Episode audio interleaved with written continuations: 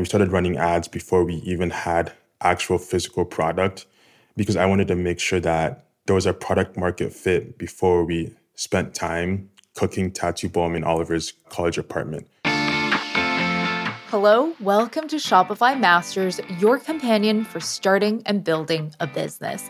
I'm Shuang Esther Shan. A lot of founders enter the e commerce space with a dropshipping business. It's usually low cost and helps owners to learn the basics of marketing and logistics. That's how Selom Agbitor and Oliver Zach started out as well.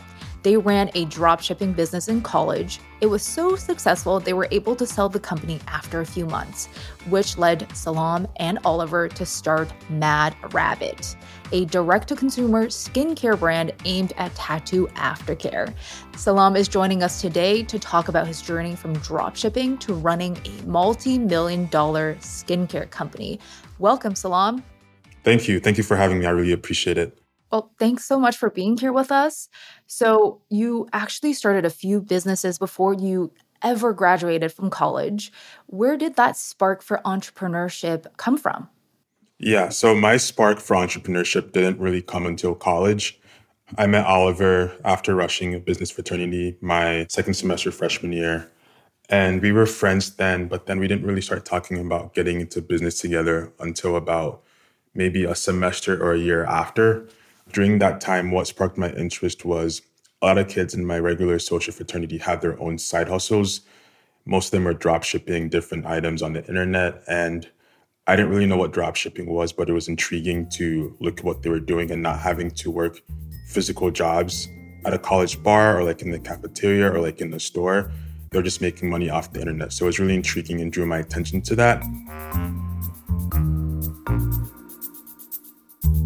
I could be studying for my exams, I could be in class and working on my side hustle at the same time. So that's what caught my attention. And I presented this idea to Oliver, who also had a little bit of experience in the e-commerce world, but his was through just like posting as like an influencer on social media. So we combined our, our expertise and launched our first business, which was dropshipping swimsuits. And what we do is we obviously use AliExpress or Alibaba mark up the items probably 5 to 10x on our website. Customers would order, then whatever we owed the manufacturer, they would take their cut and then ship it to the customer. So that was our first foray into uh, e commerce. Also, your childhood played a big part. How did your experience as an immigrant from Ghana affect how you see entrepreneurship? Yeah, so growing up, like most immigrants, parents wanted you to become a lawyer, doctor, or engineer. For me, I was going down the path of wanting to become a lawyer. And then I did one summer as a law intern with my uncle in Chicago and realized that it wasn't for me. So then came the time to start applying for college and figure out what you're going to major in in college. And I decided to give accounting a shot. Didn't want to do that, so changed my major to supply chain, then changed it to econ, and then finally finance and settled on finance. And then after settling on finance, that's what I ended up graduating in. But at the same time, I was focused on drop shipping. I was focused on e commerce, but then I fell more in love with the marketing side of the business. And was it a tough process trying to highlight running your own business was also as successful as those traditional occupations to your parents? I would say yes and no. After graduation, they were happy that I was able to find a job in finance. And I'm sure like most parents, like they're happy that they get happy that their kids are graduating from college and not dropping out or not having to take an extra year or just straight up quitting. So I graduated with a full time job in corporate finance and I held on to that job for about a year and a half and then ended up quitting to go full time with Mad Rabbit. But then I didn't tell them when I had quit my full time job. I think I probably waited like a month or two before I told them, hey, like I quit my full time job and I'm doing my side hustle full time now. So when you were experimenting with drop shipping in university, it was also a good time for you to test out and learn a lot of things. What were some of the lessons you took with you when you started Mad Rabbit? Yeah, so with drop shipping, we learned a lot. The first thing was building a social media channel. So making sure that you could build an Instagram channel, make sure you could build Facebook or any other form of social media presence. And you also have to be resourceful. With drop shipping, most of the reasons why you're starting a dropshipping company is because you don't have the cash up front. So you have to figure out where to get pictures from or also learn the things that you need to be able to do instead of hiring people to do it for you. So, like for example, for the social media side, we used a website called Unsplash to post royalty-free pictures because we didn't have access to money to pay a photographer to take photos of our swimsuits. So we just repost things off of that website every single day. We also taught ourselves Facebook and Instagram ads, Google ads, because it would be expensive to pay an agency or pay someone a percentage of ad spend to run those ads for you. And most of our learning came from Google and YouTube. Just whatever questions we had, we would type it into Google, and then whatever popped up, we'd read into it, we test it out, we try it out. Obviously, back then you have really low budgets, you have to make sure it ends up working out because you're already low on cash. So you have to make sure there's a return on that investment. So it was stressful, but at the same time, it was rewarding when you got something to work. We also learned proper customer service, how to talk to customers, how to make sure customers are happy.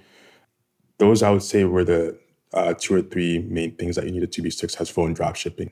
It was nice because Shopify had so many themes back then that you could pick and then you could drag and drop different pictures or different text in it. And you could make it look like it was a professionally done website. So that was a big lifesaver instead of having to pay someone to come code a website for you from scratch. It sounds like you had all the key pillars of running a successful e commerce brand, which means you needed a new idea. And Oliver was very keen on the concept of Mad Rabbit. How did you then do research to justify the market fit to actually validate the idea for yourself? Yeah, so Oliver had texted me about getting into tattoo aftercare, and I originally said no. I think I ended up ghosting him for about a week.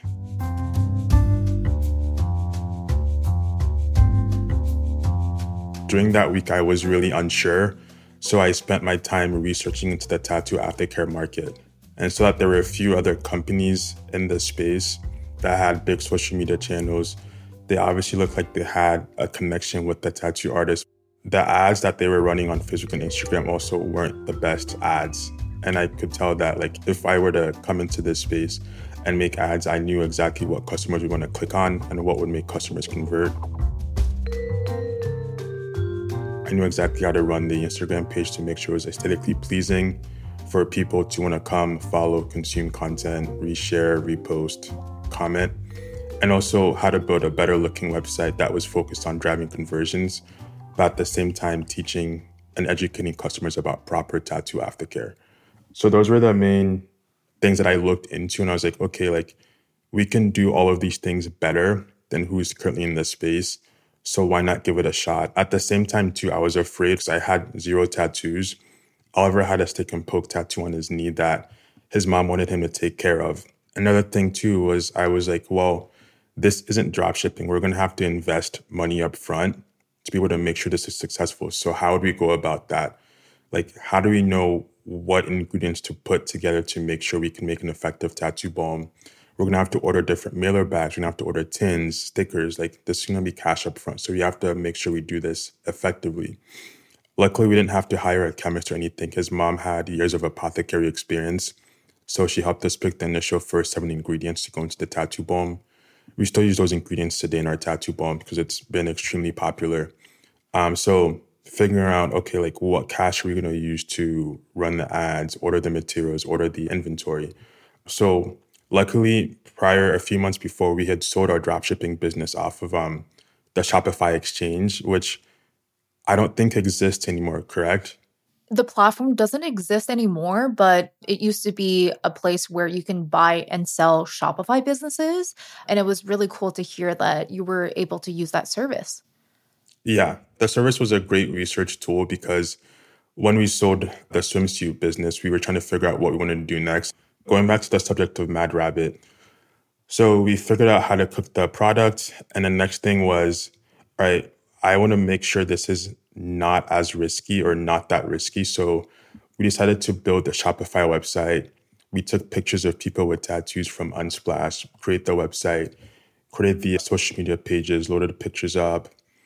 And we started running ads before we even had actual physical product because I wanted to make sure that there was a product market fit before we spent time cooking tattoo balm in Oliver's college apartment. So within the first week of running ads, orders started coming through.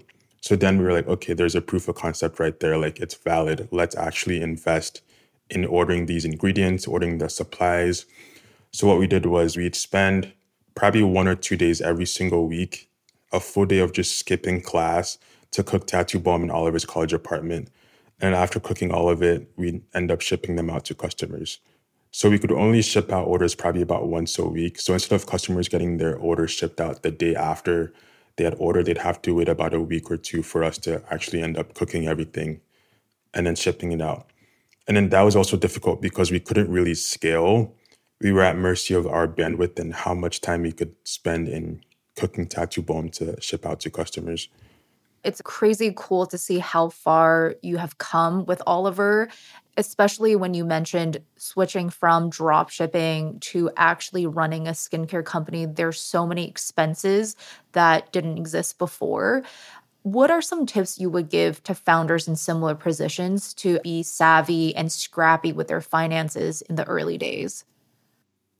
The main tip would be to learn as much as you can on your own before paying someone to do it. The reason why I say that is because there are a lot of people out there who claim to be experts, but then they're just teaching you information or showing you things that are recycled from other actual experts.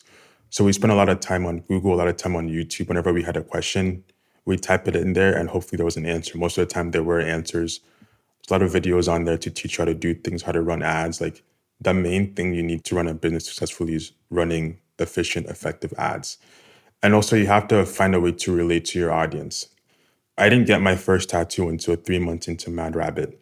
And then a year or so later, I had about 17 here and there tattoos just like all over my body. Wow. And I finally committed to getting a full sleeve about a month ago.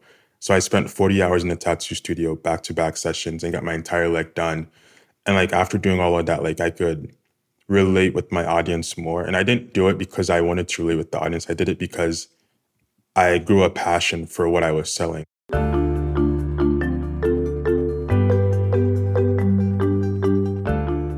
Ended up thinking like tattoos are really cool. Like putting something like this in my body is an investment and it's a worthwhile investment. And it's nice also knowing really well how like my products work on my skin.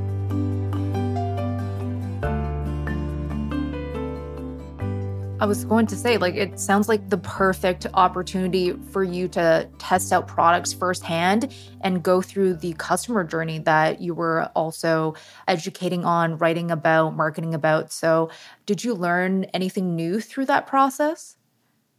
Yeah, I guess I learned that tattoos were a lot of pain. because I would get like small uh, here and there tattoos, which were about like an hour to two hour long sessions. So those I didn't really, I didn't feel like I could really fully experience what it felt like to be actually fully tattooed. And then a month ago, because I'd been waiting for a while to find the perfect artist to get my entire leg done, because it's a big investment. I wanted to make sure like it was the right artist that could do exactly what I wanted in the style I wanted. And that's when I started to actually feel real pain and feel like what the actual OGs in the space went through. And that was also without numbing cream because a lot of people in the space, when tattoos first started, no one really had access to numbing cream. So I did my entire like 40 hours without numbing cream. And then it was uh, six to 10 hour sessions. So I'd be an entire day in a tattoo parlor just getting stabbed for six to 10 hours. And it, I felt closer to the world I was in because of that which also is a great segue for the company to start creating this numbing cream as well. Yeah, the numbing cream is probably the one product that I haven't. I think I'm the only one on the team who hasn't gotten to use it yet, but Oliver's used it multiple times and he says he actually doesn't feel anything when he's getting tattoos. I don't know if I'll end up using it. I think I might just stick with doing what the OGs did and just going in without numbing super intense. Well, I'm speaking with Selom Agbitor, co founder of Mad Rabbit. We're going to get into his partnership with Oliver and also different tattoo shops and retailers. I hope Shopify Masters is a partner in your journey. While you're listening, give the show a follow or subscribe if you haven't already, and please leave us a review or feedback for the show. Thanks. So, You were in college at the time when you were running these businesses and starting Mad Rabbit. How did you balance school and starting businesses at the same time? It was kind of difficult because in college, like, obviously, you want to focus on school, you want to make sure you have good grades, but at the same time, you want to have a social life and whatever events are going on, you want to be able to show up and hang out with your friends, party, do all of that.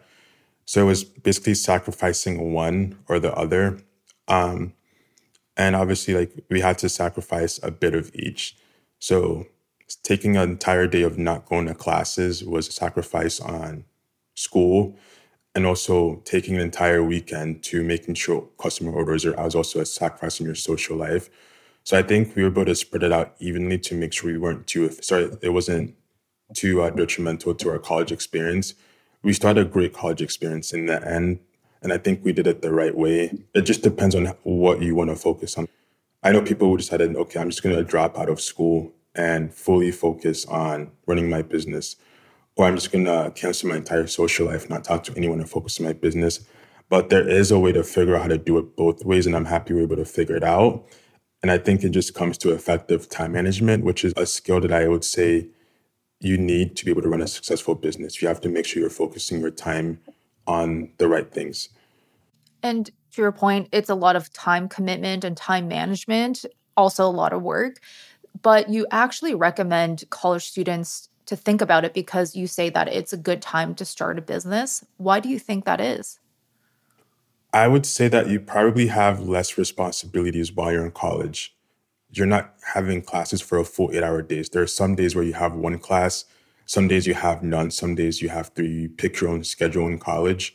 So I would say that's why a college is the most effective time to able to run a business.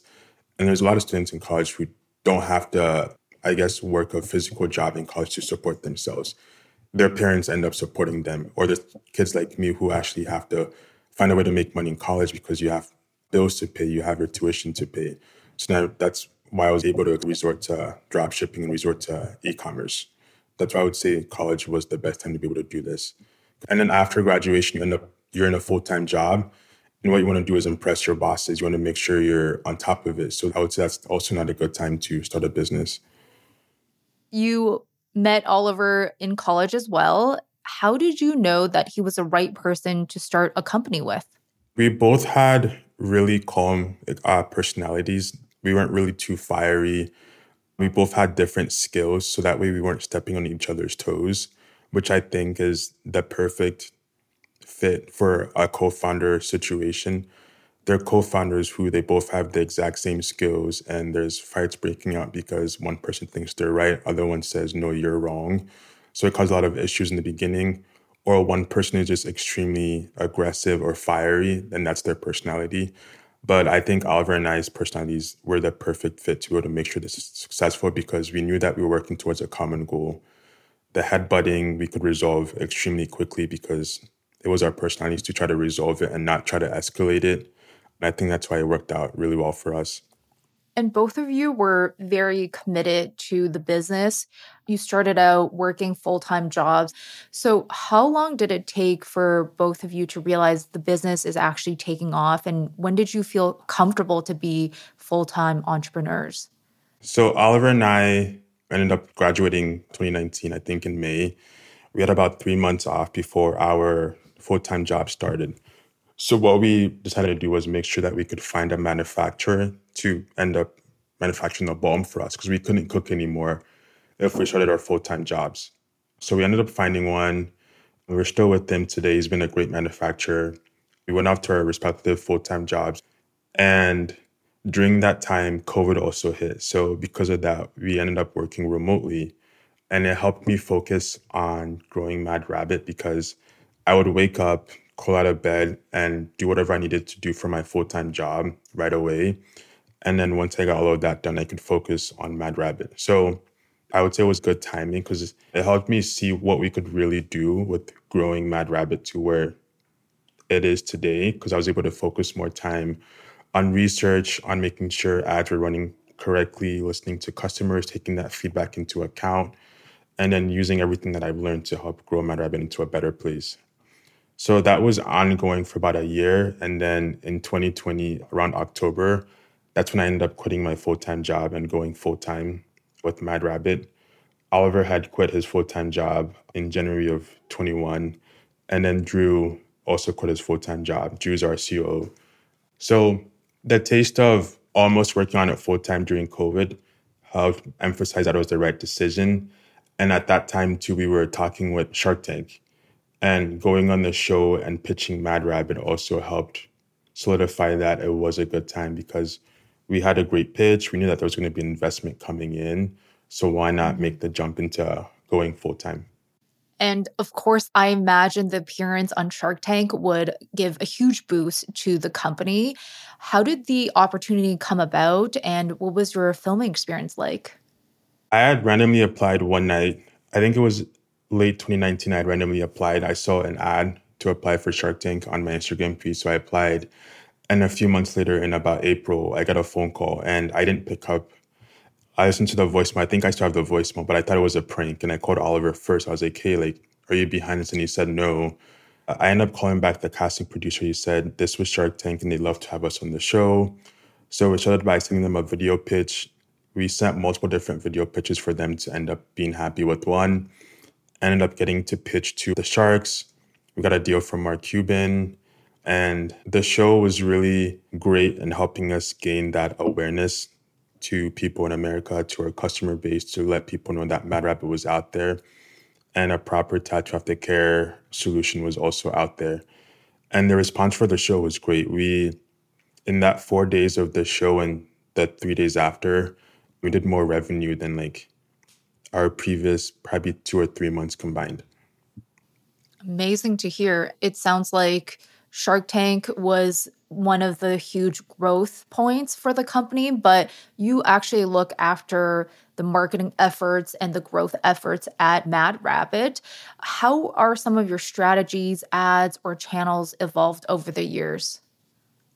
Yeah, so with the strategy on ads and marketing, we try to be as proactive as possible because we learned very on that if you're reactive, you're just waiting for someone else to do something for you to copy. So we tried our best to make sure that whatever we were putting out there was a new concept. And we also made sure that we were testing a lot of different things to try to find what was working. And that was the key to being successful is testing and making sure whatever you're putting out, your audience can resonate and engage with it to end up purchasing from you.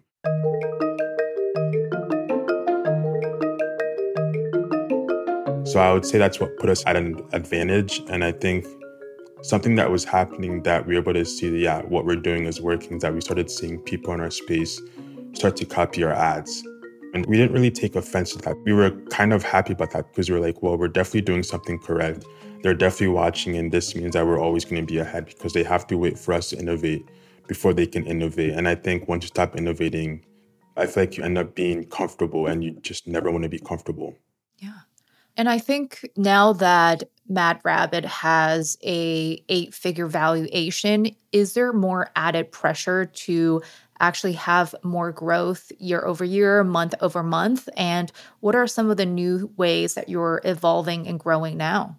Yeah, there's definitely pressure to keep growing. The main thing is that we have to try to make sure that we're growing sustainably. The other main thing is that we have to make sure we keep innovating. Mad Rabbit, we started in 2019 a lot of the people that were in this space when we started still have the same core item product base that they currently have. Whereas we started with one product for the first two years, and we're up to about 10 products now. So we were in only one part of the tattoo care process, which was when you already have tattoos, you use the balm to make sure it looks brighter and lasts longer. Now we have the numbing cream for even before you get a tattoo. We have a soothing gel for right after you get a tattoo, then the balm for after it's healed, sunscreen to protect your tattoos from the sun. So one thing that has helped, I guess, set us apart was that we wanted to make sure that we weren't comparable to who else was out there because once it's comparable with someone else, it's no longer Mad Rabbit. If someone else is doing the exact same thing as us, we have to innovate. And what's happening is that people are looking up to us and our main thing was to make sure that like you're happy about the tattoos on your skin and it's it's a story that you want to keep telling So whenever you see someone with the tattoo, you want to go ask, like, hey, like, that looks cool. Where'd you get it? When'd you get it? Or tell me about it. If your tattoo's faded, no one's gonna see, no one's gonna want to ask you questions. But if it's popping, people are gonna come up to you and ask questions about it. Yeah. Not only with products, you're experimenting, innovating, and expanding. You've also found a unique customer acquisition channel working with tattoo shops themselves.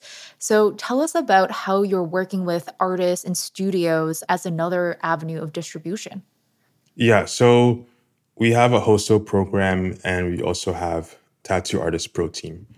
The difference between Mad Rabbit and our competitors was our competitors started by going straight to the artist and having the artist spread what their product was about and share their product with their customers who came in. With Mad Rabbit, we decided that we wanted to attack the customers first, people like you and me who have tattoos, so that way they could go to the artist and ask, Do you have Mad Rabbit? Have about Mad Rabbit? This and that. So we did it the complete opposite way because to acquire those artists versus the customers, it was more effective and much cheaper to acquire the customers first. That way they could go do the word of mouth spreading to the tattoo artists that they were visiting for their tattoos. So we did that for about three years of just going after the customer base, like you and me. And after that, we launched our wholesale program to start reaching out to tattoo artists to see if they wanted to carry Mad Rabbit. And the nice thing about that is a lot of those artists were saying, "Oh, yeah, I've heard about Mad Rabbit before." Customer came in and customer recommended it. So it was an easy sell to them to carry Mad Rabbit product. Whereas if we spent the first few years going the other way, a lot of artists would be like, I've never heard of you guys. I don't know who you are. And then we also have a pro team of artists that we carefully selected that were the best in the types of tattoo that they did to be our spokespeople or brand ambassadors to go and get the word out there and show that they do use Mad Rabbit, they love Mad Rabbit because there are people that people like you and I looked up to in terms of the art that they put on people's skin. And I would say it's been a pretty effective strategy so far. Well, thank you so much for being here, Selom, and sharing some of the growth strategies you've learned over the years. Yeah, no problem. Thank you for having me. That's Selom Agbitor, co founder of Mad Rabbit. And thank you for hanging out with us. Shopify Masters is produced by Megan Coyle and Gogo Zoger. Our engineers are Matt Shorts and Niku Betlam. Benjamin Gottlieb is our supervising producer, and I'm Shwang Essershan. See you next time on Shopify Masters.